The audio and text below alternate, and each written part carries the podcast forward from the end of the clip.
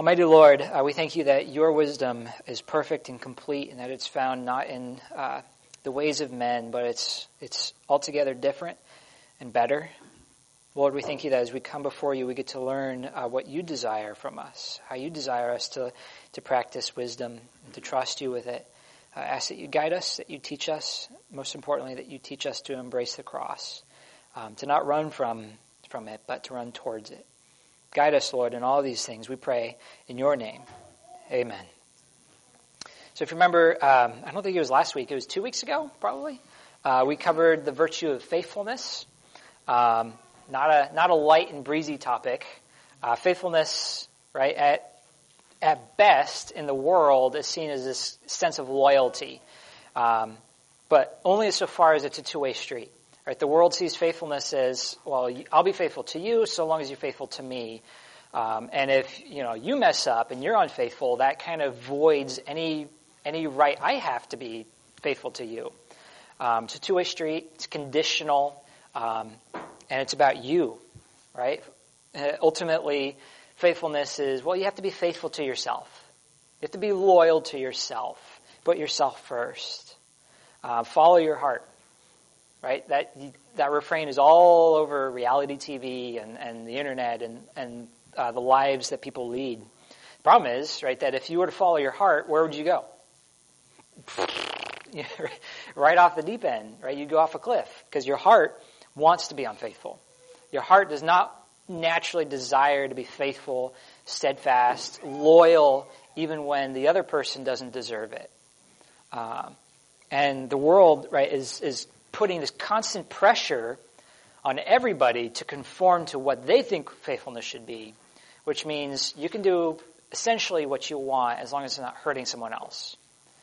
Uh, you can be unfaithful, you can be adulterous with your looks, right, with your eyes, with your thoughts, um, and that doesn't really matter. And the constant pressure for, for everybody, right, not just guys, but guys and girls, is to be unfaithful in those little ways uh, unfaithful physically, unfaithful emotionally, unfaithful uh, with your time and your energy. The problem is, right, this road is not a neutral road. This is not, okay, these little tiny things are not a big deal. Right, these are the stepping stones to further and deeper and darker sins. Um, it's like trying to swim against the current of a raging river. almost said river. Um, so as much as we need to take seriously the sin of unfaithfulness, uh, we also talked about how you can't win against the river. Right? Your faithfulness does not depend on you and your strength. Because your faithfulness has to acknowledge that you are a sinner, that you have been unfaithful and you will be unfaithful. And the proper thing to do is not to try harder, right? But to repent, to trust God, to give it to the Lord, um, and to seek uh, the other person's favor you know, to, to repent before them and say, I have sinned against you and, and been unfaithful in these ways. Because ultimately, right, our faithfulness begins with God's faithfulness. That's why repentance is so important, is because we can only be faithful once we accept that we need Jesus, that we need His salvation, and without it, we're lost. But once we've accepted that, right, now we have a rock. We have God and His faithfulness and we can hold on to Him when we fail, when we make mistakes. So we talked about all of that last, or two weeks ago. Um, so we're, we're actually almost at the end of this whole lesson series. Can you believe it? We started all the way back, um, I don't even remember, October or something. We started talking about, okay, so what does it look like to love God with your mind, right? We talked about truth. We talked about patience. Um, others that I should remember, but I don't. Um, we talked about loving God with our hearts. Right? What does it look like to love Him uh, with our hearts? Uh, and now we have a couple of things to wrap up. Right? How do we love God with our lives? Um, a couple of questions to tie the bow, you know, n- nice and neat and tidy. Um, so I think this week and next week will be the last on virtues. Um, today we're going to talk about one last question that we need to wrap up. And that last question is how do I know what virtue to apply to what situation and when and how and what does that look like? Right? All these virtues are great. It's wonderful. But how on earth do I even begin to, to begin to wrap my mind around what to do in a certain situation? What should I be doing in this situation? Because, right, life is messy. We have all these neat categories that we set up. Here's what generosity looks like. Here's what faithfulness is like. Here's what all these categories and virtues are like.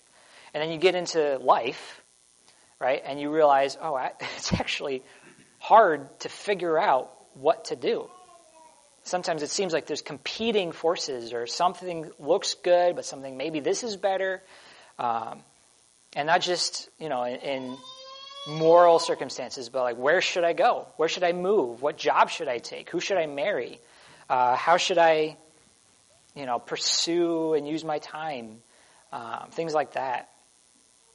In other words, right, we wish there was this book that would tell us everything about every circumstance and every situation and just, you know, manual list out every circumstance and what to do in it. Right? That would be amazing. And we wish the Bible was like that. Right? We wish the Bible would just give us the answers. Or that God would just, you know, put a signpost to say, here's what I want you to do. You know, that'd be so much easier than trying to figure it out on our own. Uh, but if that were true, right, if there were this book, first of all, it'd be a one billion pages long. Uh, and second, it wouldn't be helpful right? You would have to search the whole thing for every circumstance, and there's always going to be something slightly different, right? Because you're not going to be in the same exact circumstance as someone else. And you also have a lot of memorization to do to, you know, learn the whole thing. So what's the solution? Right? The Bible is not like this. The Bible doesn't give us this list of here's what to do in every circumstance. We wish it would, but it gives principles. So what, so what's, what does that mean? What are the principle, what's the main principle that the, that the Bible teaches us to help us figure out what do I do? Yeah, in Scripture. Well, I'd say Dave would say probably Psalms 15. I would say probably Colossians 3. Okay. Okay. And so I would say, in my vernacular, we have guardrails.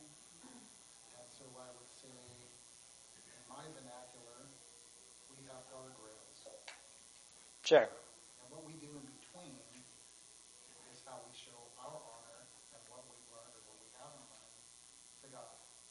But he sets up distinct guardrails that keep us on the road. Sure. But if if we have these guardrails, right, is the stuff in the middle just super fuzzy, just like gray area, like do whatever. As long as you're within the guide rails, it doesn't matter what you do. No. Why? What, what's, what does Scripture give us? Well, I was going to say, I'm going to cheat a little bit and look at this. No, no cheating, Dave. I know you're a cheater, but don't cheat. It's wisdom. oh, really? You think so?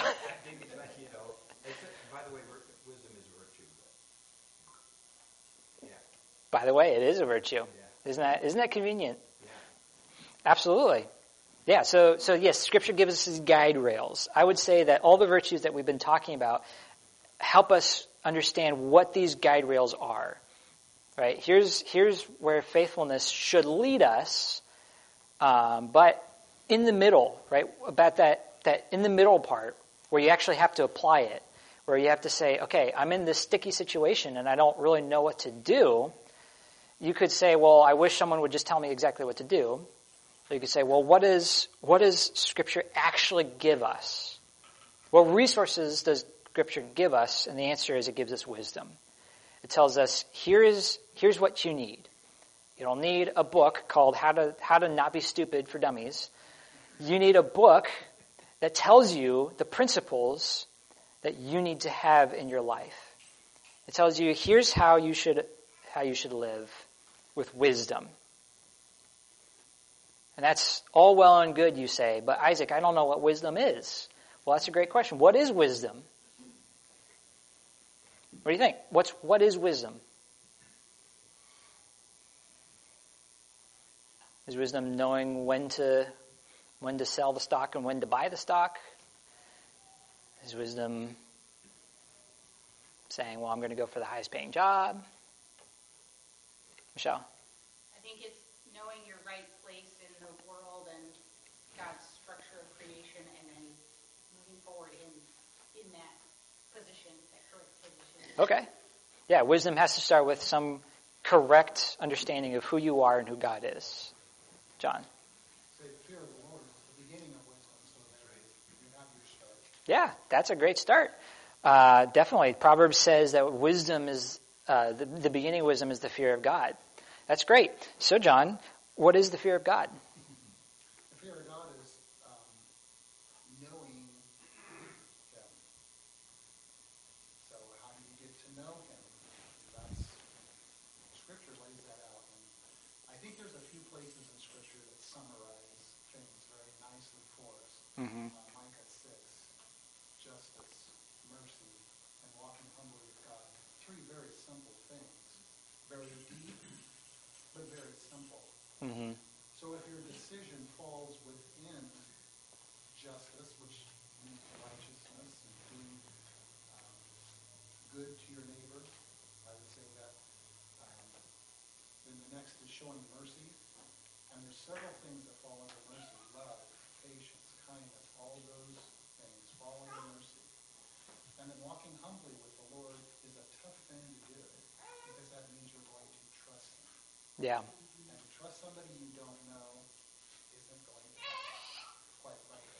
It's, it's a lot harder, yeah. Mm-hmm. Job said that he would trust the Lord even though he slew him. Now that's a big step. Yeah, that's faith. That's, that's, that's knowing somebody in depth, I would say. So I, I don't know if that answers your question, but that's That's a great start. kind of Yeah, absolutely. Yeah, to summarize for you know nursery and for anyone who didn't hear, fearing God, right, is is to know Him, to know who God is. Um, I would add that you know to know who God is is helps us see. Okay, so what does God want? What does God prioritize? What are God's values? Um, what are the, the the kinds of things that God loves? What are the kinds of things that God hates? Right, to know God means you understand His character. You understand the way that He works, um, and you also, in fearing God, there's a sense not just of knowing Him, but of respecting Him. And you know, doesn't mean you're cowering in fear, but yeah, you're you fear Him. He's more powerful than you. He's bigger than you. The claims that He puts on you are real, and the consequences for rejecting His claims on your life are also real. Right? Fearing God means recognizing his claims on your life and submitting to those claims. Because to know him, right, know means you know his power. You know what happens in scripture when people do their own thing. Look at Judges. How many times in the book of Judges does it say, and the people did what was right in their own eyes? Right? They followed after what they wanted to do. And what happened? God said, All right, you want to do what, what's right in your own eyes? Here's the consequence. Boom, Philistines. Boom, Amorites. The- The other ones that I, that I remember. Right? There's this consequence for doing what's right in your own eyes. And if the, if the Lord's people understood that and feared Him enough to conform their lives to His claim, uh, things would have gone a lot differently. But now, not just fearing God, right? Because Proverbs says that fearing the Lord is, is the beginning of wisdom. That's the starting point. Recognizing who God is, the things that He loves and hates, His priorities, God's values, His claims on your life. Now you can start to say, okay, so what does God want from me specifically? Right? I know the values that He has in general, but how do we know what God wants from us specifically? How does God direct you personally? Dave, you've already answered. I'm going to try to get someone else to, to talk. Yeah, Matthew. Well, Proverbs three says that we ought to trust in the Lord with all our heart, lean not on our own understanding, but acknowledge Him and He'll direct our path. Yeah. I think it's it's less of a should I buy this stock or that stock? It's clearly not wisdom, but it's trusting in God, having faith, trusting in His word, following what He, like you said, knowing God and knowing His priorities, knowing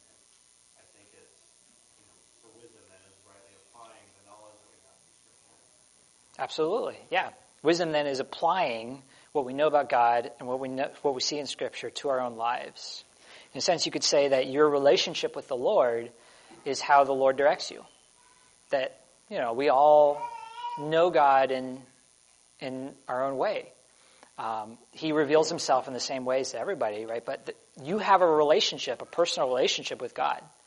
That's a profound thing, right? And that means that the Lord has a personal relationship with you.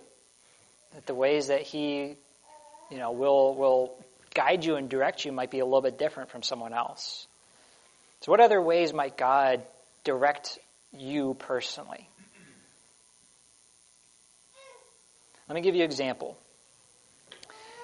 You have, you have two job opportunities on the table. They're, they're 100%, you have the job, you just need to decide which one.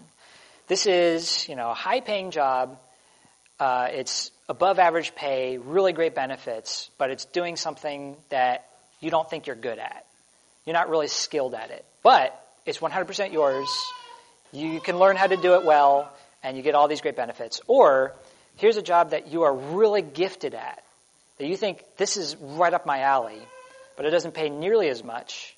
Um, the benefits are not as great, but you think you're really gifted in this way. Which do you pick? What do you think? Okay, yeah. So there's context, right? Do you have a family to feed? That's a good start. So what are the what are my priorities? Do I have a family that I need to take care of? Is the money important enough to justify taking this job? Okay. Is there wherever these jobs are, is there a fellowship of believers to worship at? What else? What other how how else might God direct you in in a decision like this? What steps would you take to try to decide which one? Michelle. I like James 1 5. If any of you lacks wisdom, let him ask God, who gives generously to all without reproach, and it will be given to him. Yeah, absolutely. Pray about it. It's, you know, obvious, but I think if you're like me, you forget to pray about Maybe it's, you know, huge, huge decisions you'll pray about it, but maybe littler decisions you forget. But praying about things we should not take for granted. Praying about decisions, praying for wisdom. God directs us when we ask Him to. Dave. Seems like a really key component to this is when you, know someone, you you spend time with them, you you ask questions of them, you get to know them as a person better. Know God well enough unless we're in His Word. And uh, how many times I've, after the fact, looked at a passage of Scripture and said, "Oh, boy, I wish I'd known that before I faced that situation or whatever." But I think when we were faced with something that required us to make a decision, you know, you pray about it, but you also spend time in God's Word. Dig in deep to figure out what would God have me do, how does His Word guide me. Yeah.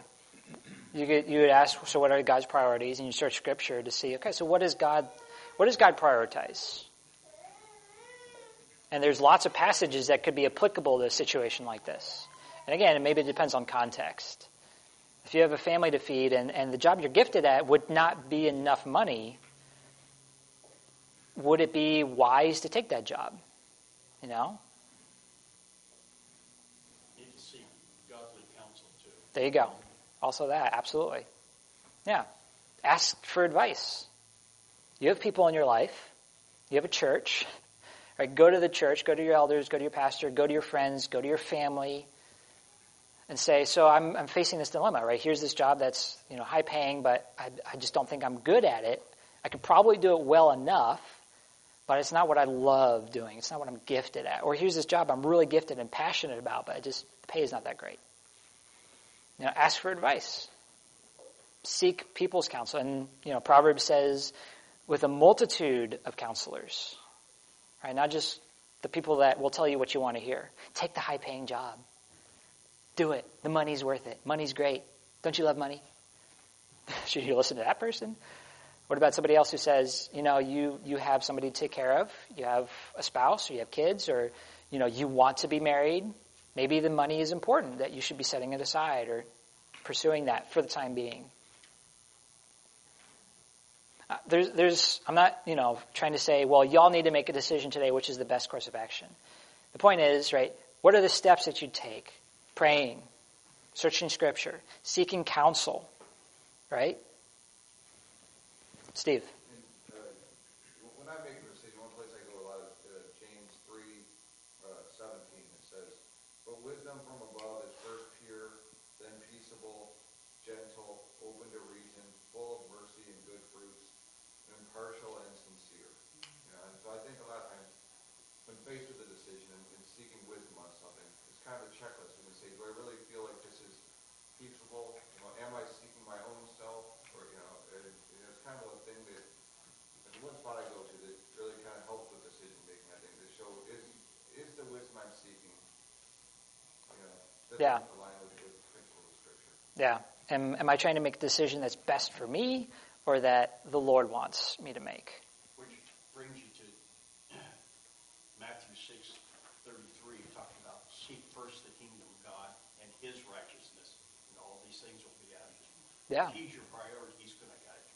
Yeah, he'll guide you and he'll provide for you. Yeah, when when Mash and I took this call, right, I Masha and I have been talking for a while about her quitting her job, especially you know with a baby on the way. Um, but it was kind of scary, right? Because having two incomes is nice. It, you you have more than enough. You can we could have enough wiggle room that we could you know make a few mistakes. We could live the way we wanted to live and still have enough money. But one of the things that we wanted to prioritize was her to be a mom, right? For her to take care of Solo. And so we said, Masha's going to quit her job, right? It means instead of having this much, we have this much, but we need to trust that God will provide what we need and that we're going to prioritize what we think is most important, even though we may lose out on something else. So I think when you're making a decision, like which job do I take? Should I quit my job? Should I stay in it? Um, you know, all these steps are really good, but at the end of the day, right, would it have been, would it be wrong to take either job? I don't think so. I mean, if you're doing it from, you know, a selfish, prideful stance, maybe, right? You're like, oh, money, finally. You know, I get to buy that, I don't know, Lamborghini? I don't know what you'll buy. Um, finally get to buy that, that nice snack that I want. Um, but it's not really wrong either way. Neither job is is is morally wrong to take. So I think we can also see that wisdom is not just okay, I need to do the best thing possible.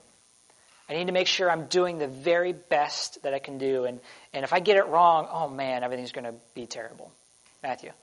Just a comment that it's, it's interesting that throughout the, the New Testament, in descriptions of the missionary journeys, especially Paul often says some iteration of, we thought it best to do this, or we decided to go, you know, not like we prayed and we, you know, God sent us a specific sign and then we just, then we knew that we had to go here. It was just, obviously implicit in that is that they had a relationship found with God, that they prayed, that they, you know, that, that there was a, um, surrounding themselves with wise counsel and that sort of thing. That it wasn't just a whim that they decided, but also, as you're saying, that it wasn't, you know, they just decided. God gave them wisdom and they decided that it was best to do this, and so they did it. Yeah. It wasn't, you know, as long as they're choosing a, a decision that's not morally wrong, you know, then God gave, gives them the freedom to do that. Yeah. There's there's this element of freedom where the apostles said, Well, you know, we, we thought this was best, so that's the, the path that we took. And implicit in that, right, is we thought it was best and we trusted God that it was. Because here's here's the principle of wisdom that I think is really important. Um, and it's it's hard to remember, it's easy to forget, and it also doesn't make sense. Um, there are stupid decisions, but I don't think that we ever make a decision that was outside of God's plan. You can you can do something colossally dumb. Don't get me wrong. You could be a complete, you know, bumbling dorko and make a decision that was just why would you ever do that? You can look back and say, "Man, that was stupid." But I grew from it. Right? The Lord used it. I think because we believe in this robust view of God's sovereignty, right? This robust view that God is in control, what does that look like applied? whatever decision I make, it's in God's hands. It belongs to Him, and I need to trust Him that whatever comes of it is is part of His plan for me. Right? It's that tension that we feel between, well, I can make these decisions, right? I have the ability to make decisions, and yet God's the one supremely in control.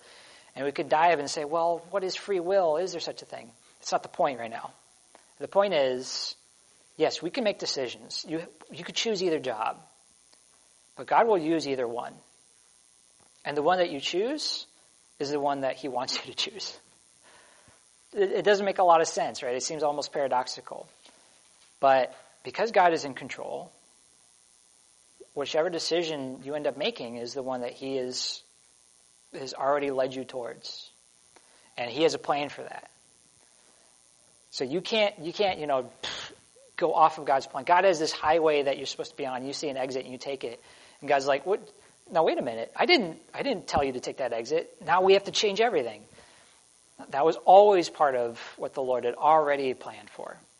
Um, so when we're talking about wisdom, right, we have to acknowledge that whatever decision we're making, we, we trust God with it first. John, you have something to add? So that's part of the humility, walking with the Lord in humility, is understanding, first of all, that you're not in control. Right. And that whatever decision that happens, whatever consequence there is, it's for God's glory and your good. Yeah. That's the trust. Yeah, absolutely. It plays in a- It's not intuitive, like you said, but So here's here's my you know little pithy, short definition of, of wisdom. Um, wisdom is faith applied. Wisdom is faith, believing in God, believing in Jesus, believing in His sovereignty, His power, His control, His claims upon your life, and applies that. All of that to decisions that you make, to your relationships, right? To which school do you go to, which job do you take, which person do you marry. Wisdom is faith applied. Because faith takes all the things it knows about God, right? All of God's values, all of his priorities, all of his character, all of his power and abilities, and says, okay, so in this situation, how do I how do I apply that? God is giving me gifts, you know, to use in a specific job, or God is offering this job with enough pay to care for my family. Like either way, they're they're both good choices. But we get to, you know, God gives us the the gift of saying, "Well, trust me. Make a decision and trust me. That is for your good." So instead of the you know the Bible giving us this manual to memorize, it does something much much much better. It says, "Here's wisdom. Here's take your faith that you've placed in me and live it out." And what happens, right, when we trust God? What happens when we seek first the kingdom of God? What happens when we when we trust him and go to him and believe in him and order our lives around him? Good things. Right? It doesn't mean that you get everything you want. It doesn't mean that you will have, you know, that, that Lamborghini that you want. Maybe I want a Lamborghini. Maybe that's why it keeps coming up. Or you, you, you know, have this mansion or this beautiful house that you've always wanted, or your family is, you know, beautiful and, and gets, you know, um, has really good relationships together that you've always wanted. Doesn't mean all that will happen. But it means that the way that you respond to things not going your way, that's, that's part of wisdom as well. Responding with faith when things don't go the way that you want them to go. Because Scripture never guarantees, right, an easy life. But it does guarantee that when you trust God, you will have what you need. And that God will provide. And that the things that are happening in this life are actually for your good, even if they don't feel like it. That's, that's what Scripture shows us over and over and over again.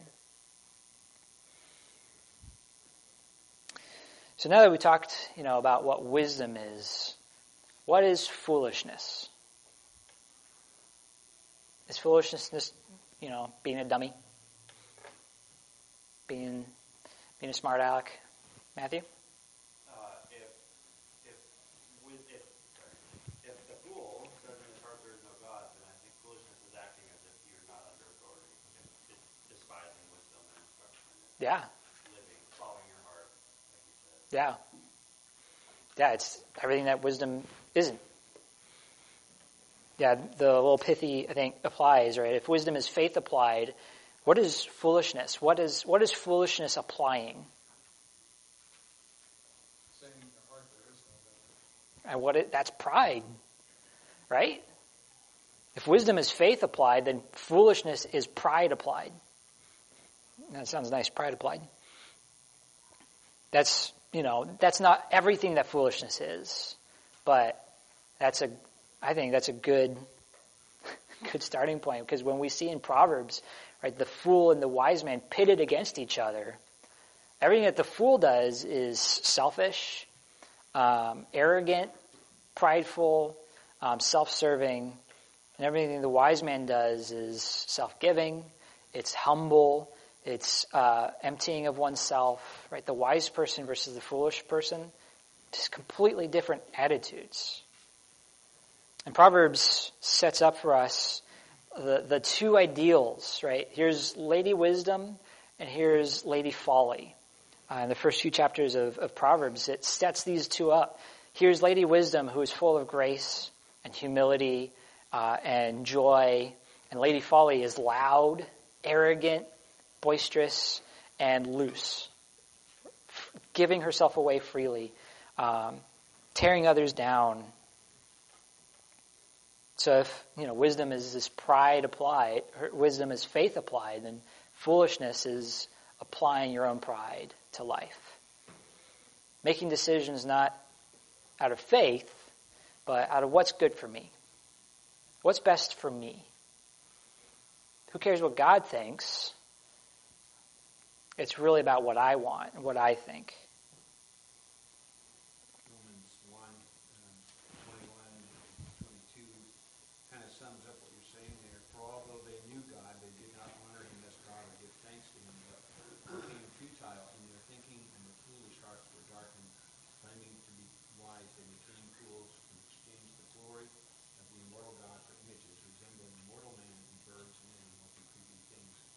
So there's the, the unrighteous becomes a fool by um, refusing to see God in all the things that He's made and created and shown us about His character and nature. Yeah. The fool refuses to acknowledge God and trust him. So let's let's look at a couple examples in scripture where we can see clearly wisdom or foolishness played out. Um, you know, we talked about one of the steps being, okay, which job do you take? Saying, okay, we should go to godly counsel, right? We should seek someone who's going to give us good advice. And in fact, we should seek lots of people who would give us good advice, um, which hopefully means you know people who can give you good advice, or you should go and find someone who can give you good advice. Right? You don't just listen to anybody. Um, so, so one of the classic examples um, of listening to the wrong people, taking advice from the wrong people. Does anyone have any guesses about what example in Scripture? Rehoboam. Rehoboam. So what's, tell me about the story of Rehoboam. What happened? Sorry, what was that? Oh, he uh, was Solomon's son who became king and sought the wisdom of older men. He said, be gentle with the people. Mm-hmm. Sought the wisdom of young men. He said, be harsh on the people. Make sure they know that you're king. Right. And you follow the young people. Yeah. So Re- That were, they were peers too. Right. they'd grown up with. Dumb peers, you're gonna up every time. Well, not necessarily, but yeah, there was there was this element that he was following. He wanted to make himself look good, right? He was listening to the advice of some people who he wanted to get favor with, or he wanted to look good for, um, his peers.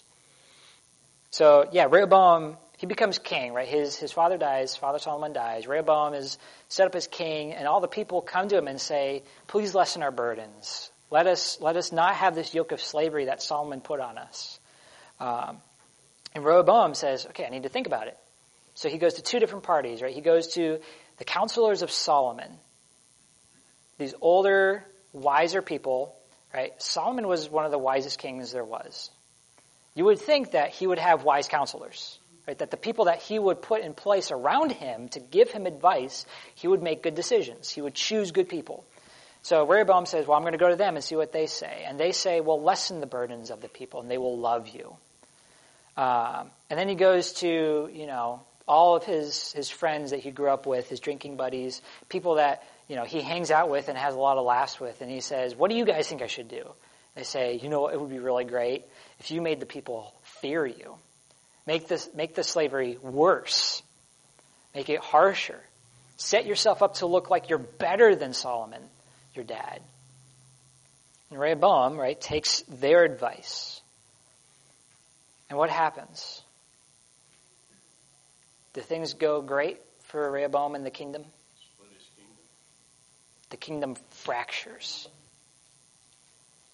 He listened to the wrong advice, and the kingdom broke. God's people were split into two. And that's not a small thing. Imagine if, you know, someone made a decision and this church was split right down the middle. And now we're on opposite sides. That's how how terrible the consequences of his of his foolishness are. Right, wisdom is not just seeking, you know, to have some, the right counsel, but listening to those who are smarter than you, wiser than you. Because wisdom has what? Humility. I don't know everything. I don't need to impress anybody, but I need to understand that somebody else has a better idea of what to do than I do. Jonathan, did you have your hand up?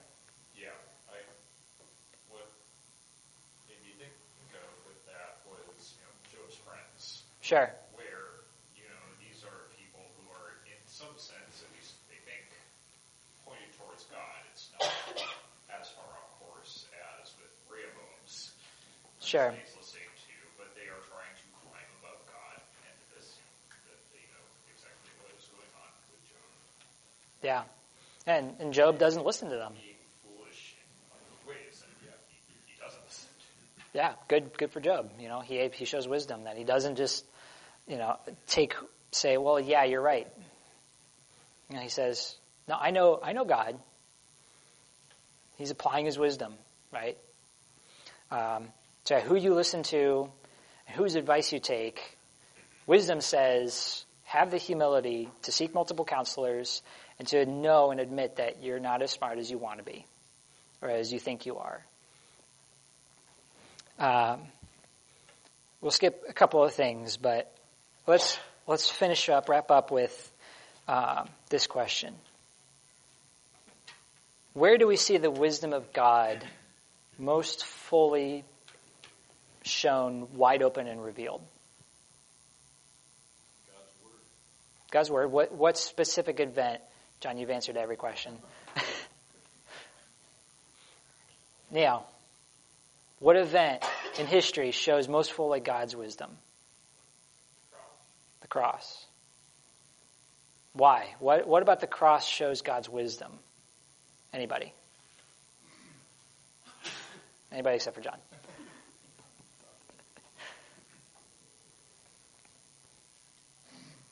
What do you think? Why does the cross show God's wisdom? Steve. It's complete foolishness to the world. Right, that the, the way you overcome is by giving of yourself. If if there's victory found in death. Because the cross is where Jesus' faith was applied. Most, most visibly, that Jesus had faith, a faith that was perfect, and the cross is what it looks like for faith to be perfectly applied. Dying to yourself, taking up your cross, obeying the Lord, loving God, prioritizing what God prioritizes, um, even to the point of losing everything else. The cross is where Jesus' wis- wisdom is shown that he was completely humble. Not an ounce of pride. That's what led him to the cross. That he was willing to give up everything that he had to save a bunch of foolish people. That doesn't make sense to the world. It can't make sense to the world because the world doesn't understand what wisdom really is. The world says wisdom is getting what you need, doing, doing things that are advantageous to you, getting the upper hand, survival, even. I think the world, 10 times out of 10, would always take the job that pays the most. Because it's about survival, it's about getting stuff for yourself. But what we see with Jesus, right, is not that kind of wisdom. It's a completely different paradigm. It's, it's faith, it's sacrifice, it's love, it's being willing to lose in this life to gain something far greater. So for us too, right? The cross is the power of God. It looks like foolishness because who would who would who would die for a fool? Right? Maybe for a righteous person, someone would maybe die. Maybe you would die for someone who were who's deserved it. Why would anybody die for someone who didn't deserve it?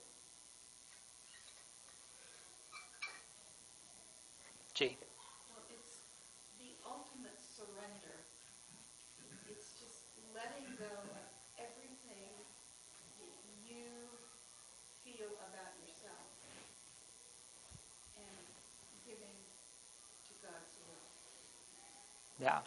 And God's will was, I'm going to make these foolish people mine. No matter the cost. That's what the cross proclaims. that God's wisdom overpowers and completely decimates the best the world has to offer. The best wisdom is nothing in the face of the cross. So if our wisdom looks like something different from the cross, we're missing the point. Our wisdom has to also look like the cross humility, putting God first, being willing to lose, to give up our advantage, to give up even our survival for the sake of others, to love God, to obey Him, and to trust Him. Right, that is living by faith and not by sight.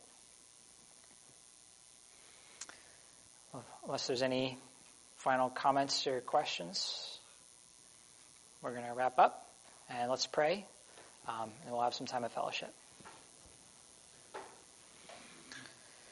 Lord, we thank you that you have loved us when we didn't love you. Father, our foolishness is, is shown all throughout our whole lives. We make decisions for ourselves, Lord, out of pride constantly. We don't live by faith. We live by sight. We live by what we want. Lord, we confess all this and ask that you would forgive us, that you would wash us clean with Christ's blood, that you would help us to focus anew on the wisdom of the cross that makes everything else look foolish.